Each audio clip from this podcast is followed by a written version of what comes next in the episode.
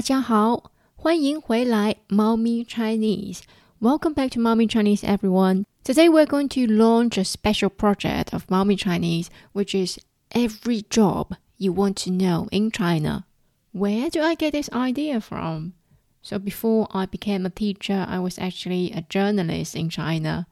And I just love talking to people, listening to their stories, interviewing them, and sharing the story to more people. And sometimes I have some messages from our listeners saying that they would like to know more about different work experience in China. So I decided to start from the job that I feel the most familiar with, school teacher. What is the next job that you want to know more about? Please do leave your comment on mommychinese.com or leave me a message on Instagram.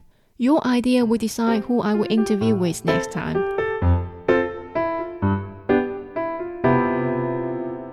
Today we'll hear from two school teachers in China, Miss Zhang and Mr. Zheng. 张老师和郑老师. So first of all, let's find out what they teach and where they teach. 张老师好，郑老师好，请问你们在哪儿工作呢 ？Hello，你们好。嗯，我现在在中国的深圳工作，在深圳一家民办国际学校，是一年级，整个一年级的其中一位英文老师。嗯，然后是一年级其中一个班的 homeroom teacher。除了要教授英文这个学科以外，我还需要对我的 homeroom classroom 进行呃管理，所以其实可能有一点像大家。啊，中国人比较熟知的班主任这个角色。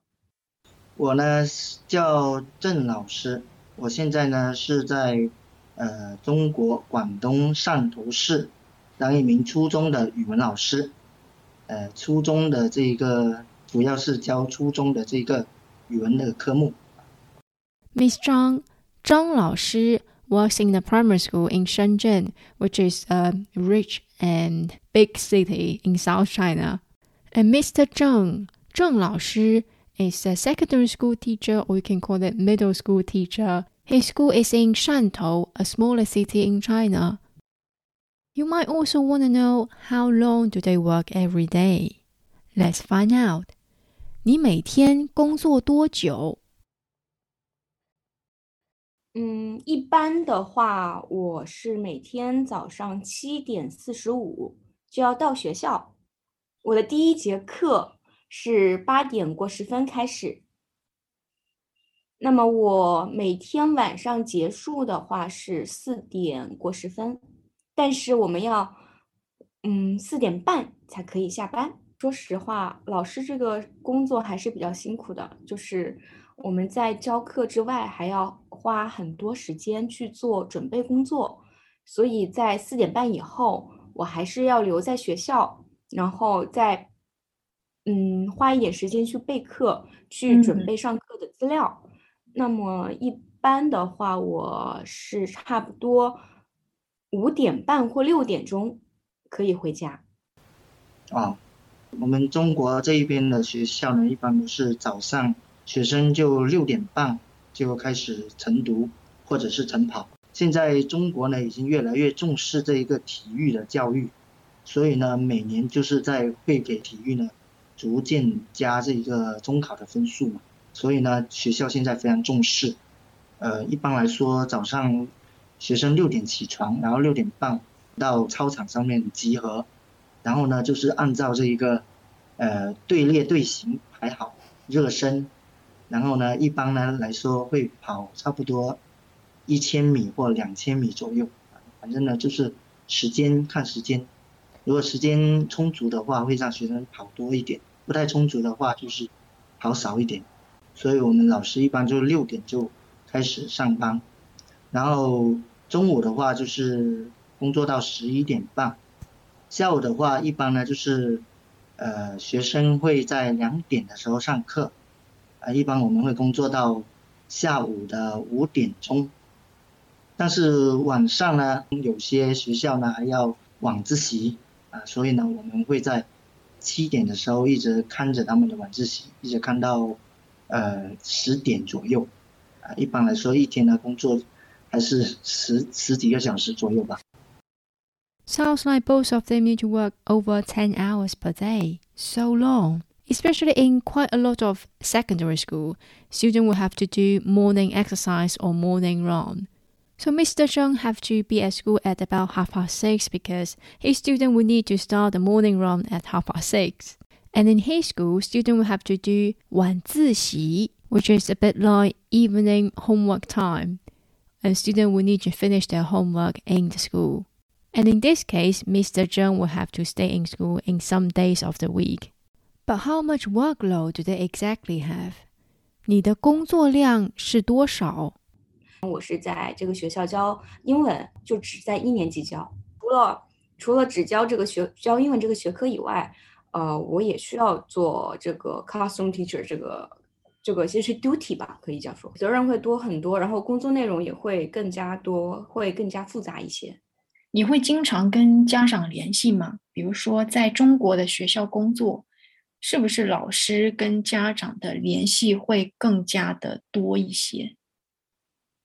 我们在这边的话是会有那种 WeChat group、WeChat Parents group、微信的家长群，但是我们用的是企业微信，不是个人的微信。嗯，这样子会比较方便一点点，让家长有一个概念，知道我们只是在工作时间跟他联系。但是中国的家长是非常 demanding 的，他们的要求会很多，会尽管他知道这个微信只是用于工作时间内，他还是会在工作时间外给你发很多信息。一般家长他们都是关心的是学生的他们在学校的一些学习情况和社交情绪，就是能不能跟其他小朋友相处的很好。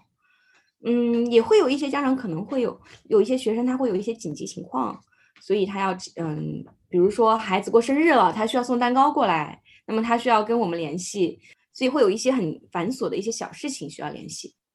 因为我是教初中语文的。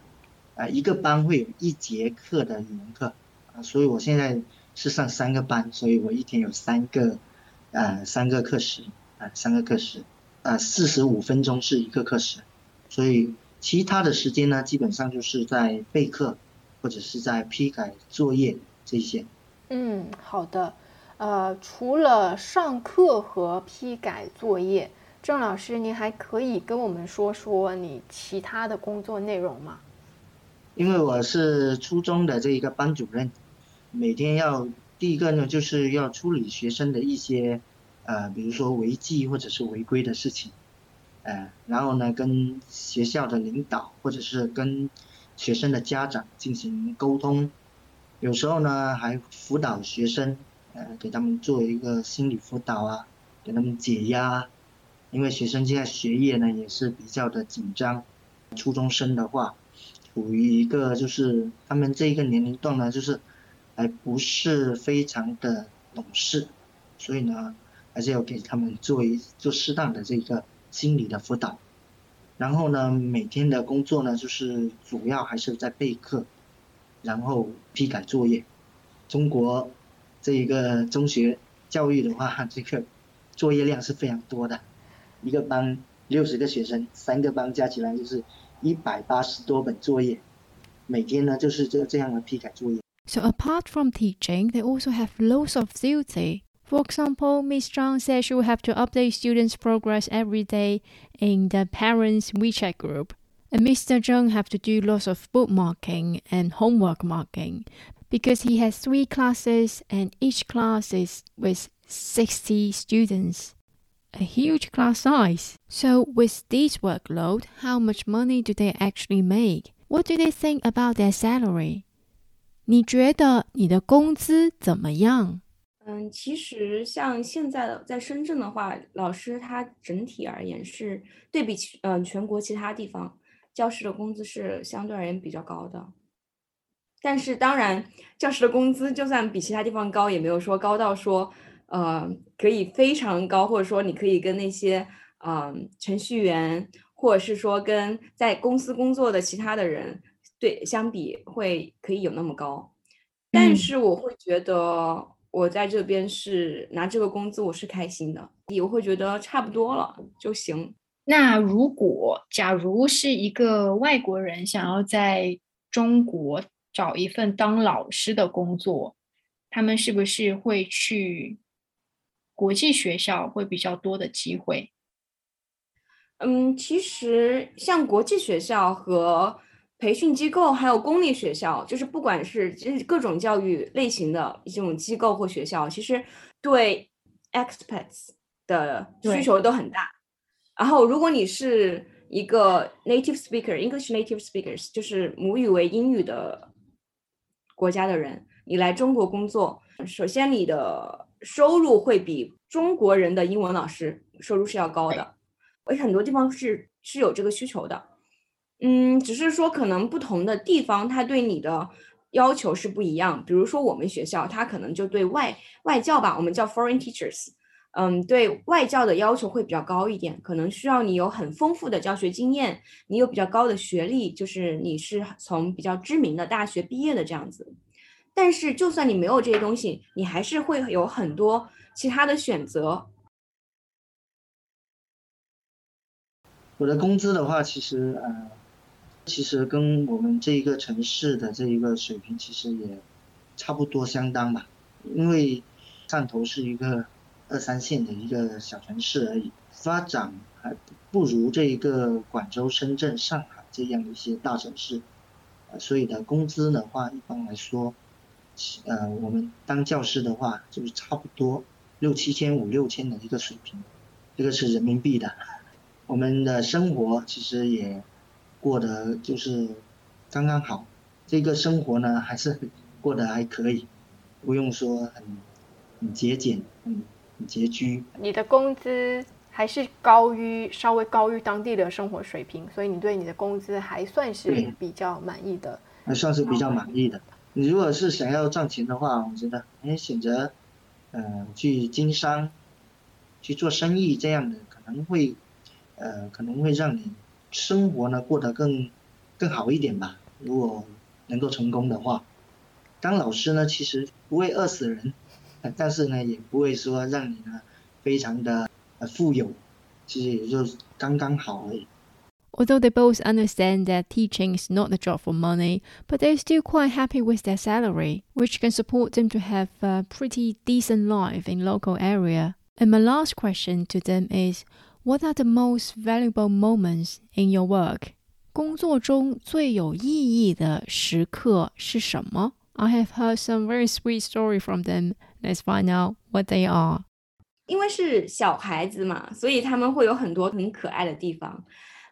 就比如说，嗯，我们我们班上的今年的这些学生，我们班上有些学生他从来没有学过英文，就连 Good morning 都说不出口的，连字母都不认识的小朋友，连 A 都说不出口的小朋友，但是在教师节的时候，他给我写贺卡，他会特地去让我们爸爸妈妈教他们用英文写 Happy Teachers Day，然后写在上面给我看，然后我会发现，就是其实他们字母也是不会写的，所以他们就是就是不是很会这个东西，但是他有在尝试，有在尽力去做，呃，就是想要让老师开心，我会觉得还是蛮感动的。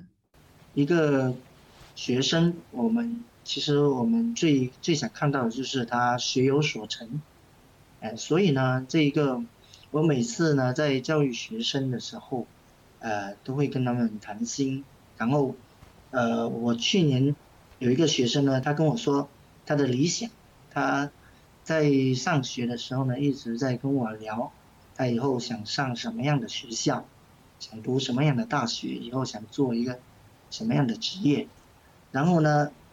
嗯，当去年他参加了这个中考，然后中考成绩出来，呃，他就立刻跟我汇报了他的这一个成绩，是成绩还算是不错的，考到了我们区的一个重点的高中，所以他说啊，老师，我终于跟 实现了，算是第一个梦想，就算是已经走走出了一一步了，所以他很高兴，而且我。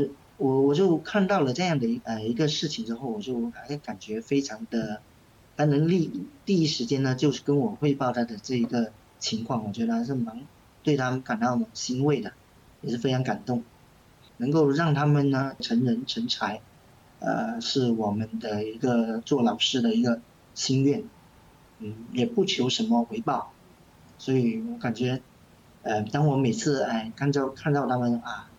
呃，都都能够自己有某种自我实现，我都觉得很开心。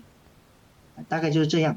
嗯，当老师没有太多很很惊心动魄的或者是很吸引人的故事，每天呢都是非常小的一些点点滴滴的一些事情，但是这一这些点滴的事情呢，就足以让你感动。对，我们需要的是每天都收获一点点感动。我觉得这个就是当老师的一些价值感吧，因为我们不是在作为一个工具在工作，所以我经常会感受到我的人生有很多的事情，每天都会发生很多事情，然后我的人生的宽度跟广度其实有更广泛一点。因为我们其实有在不经意之间有影响过很多人的人生，所以我觉得这个是当老师非常非常有意义的一件事情吧。